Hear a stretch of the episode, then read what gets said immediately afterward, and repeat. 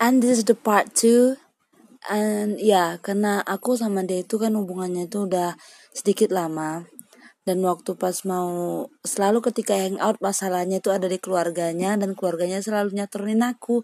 Selalu nanya kayak misalnya kalian ke mana sih? gitu. Padahal belum juga ke mana-mana gitu sih di jalan.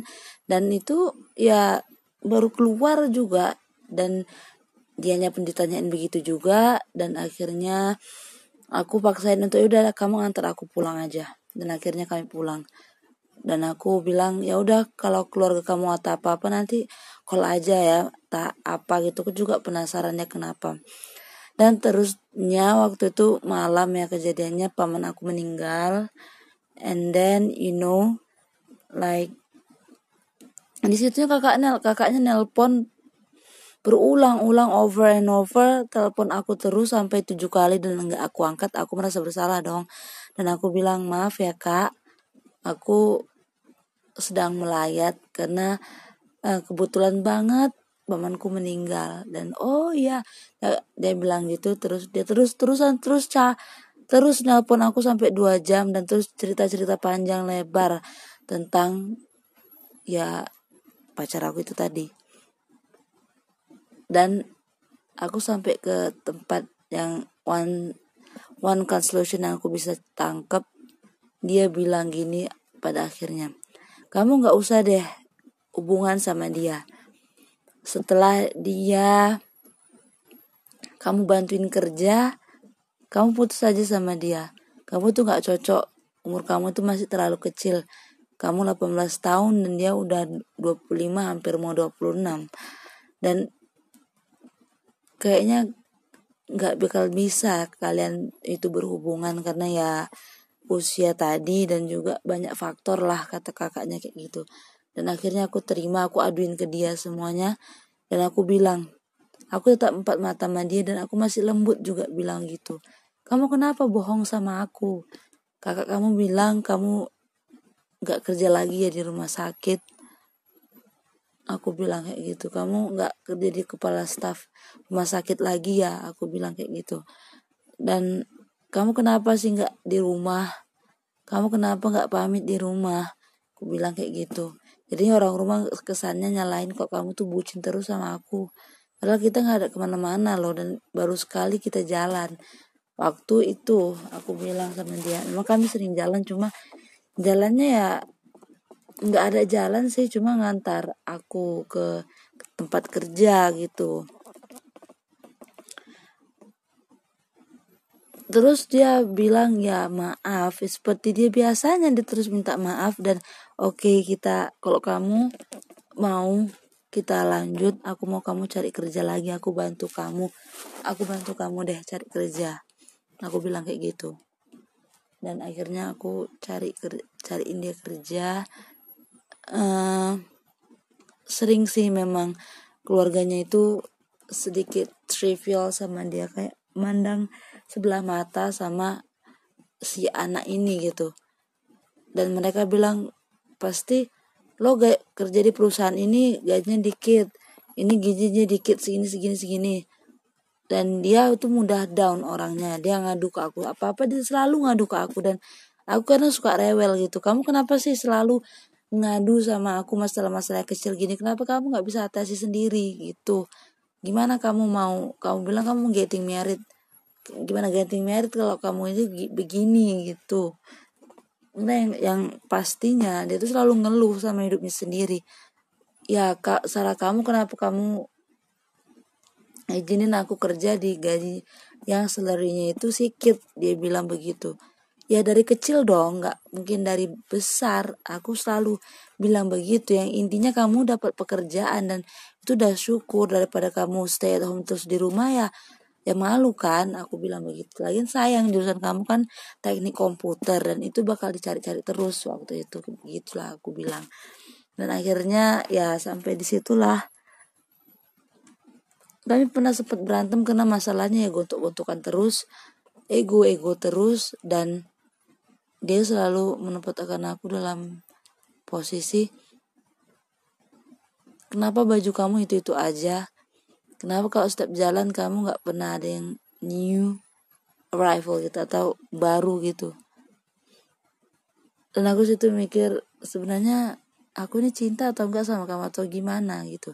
Tapi setiap tidur setiap mau tidur gitu dia selalu chat I love you I love you I love you and I miss you and I think I don't need it gitu. Karena kamu berhadapan sama perempuan yang trust, trust issuesnya besar sama yang namanya getting married ya karena because my parents gitu. Karena apa ya broken family trust issues itu ada sama aku dan dan kamu itu nggak yang kuharapkan gitu. Aku mau bilang cuma aku gimana gitu. Aku nggak tahu.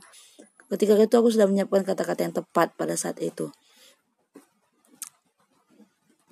Dan karena nggak dan akhirnya dia dipecat lagi untuk kesekian kalinya. Baru beberapa hari bekerja baru ambil salary pertama dia dipecat. Dan akhirnya aku bilang kalau kamu selalu mikirin salary salarynya atau gajinya gimana? Kamu mau performance yang bagus untuk kerjanya. Kamu pikirin dulu performance-nya. Aku bilang begitu. Dan akhirnya nggak kecocokan aku minta putus sama dia. Karena aku pikir ya kita bukan orang yang aku masih punya banyak planning dalam hidup. Bagi aku pasangan hidup itu nggak terburu-buru. Dan aku pikir kamu juga kamu kan udah dewasa. Kamu cari yang sepantasnya untuk kami yang mempantas untuk menikah. Bukan aku karena aku masih kuliah. Karena awal-awal kuliah aku bilang begitu. Karena kan aku lihat kamu juga nggak belum pantas untuk menikah. Nah, dan aku bilang begitu sama dia dan di situ dia khawatir banget dia langsung nyusul aku ke rumah. Dia jumpain ibu aku dan di situ kayaknya aku nggak senang. Ya terus itu aku banting pintu kamar dan aku bilang aku nggak mau jumpa lagi sama dia bun tolong. Dan bunda aku jelasin dari awalnya. Dan waktu itu dia chat aku dia minta maaf dia minta maaf dan aku oke okay, let's start over again. Kita mulai lagi hal yang baru. Ya itulah yang hal yang baru lagi dan satu hal ya satu hal yang aku ingat sampai sekarang kenapa aku putus sama dia. Itu adalah ketika momen waktu itu di tempat apa ya di di resto restoran gitu. Terus kami cerita waktu itu aku udah udah lagi mumet banget dan hening aku menyiapin kata-kata yang pantas. Namun ya itu alhamdulillahnya semesta sendiri yang ngasih jalan untuk kita kayaknya pisah sih gitu. Dia sendiri yang bilang kan aku mencoba nasihatin dia sama keluarganya gitu. Kamu sama keluarga kamu mulai deh untuk terbuka gitu. Untuk mulai jangan berbagi kesedihan tuh sama aku aja sama keluarga deh gitu. Keluarga kamu ngerti kok. Baru dia dengan marah dan agak enteng bilang kamu tahu apa sama keluarga aku katanya gitu. Ya kamu kerja keras aku bilang begitu. Terus dia bilangnya aku bisa dapetin apa yang aku inginkan gitu. Ya istilah seperti itulah. Dia ceritain kehebatan kakaknya dia ceritain kehebatan ayahnya. Uh, ayahnya yang udah meninggal itu ya aku respect sama ayahnya udah meninggal.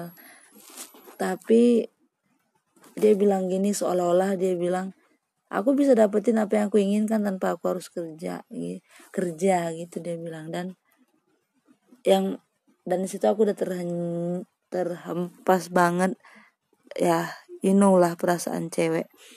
Dan yang paling sedih banget aku nahan air mata waktu itu dia bilang kamu yang seharusnya berpikir keluarga kamu itu gimana ekonominya? Dan waktu itu what are you sure? Gitu. Dan di situ di tempat itu aku bilang aku kita putus aja ya. Di situ aku udah nyaman banget dan aku kayak menghela nafas. Benar-benar bebas banget. Karena di situ aku pikir ya this is the moment gitu. Dia nggak terima dong. Dia datang ke rumah dia jelasin kok dia masih mau sama aku? Dan dia bilang dia mau serius. Terus aku sebelum itu aku udah cerita sama orang tua dan orang tua yang mutusin dia.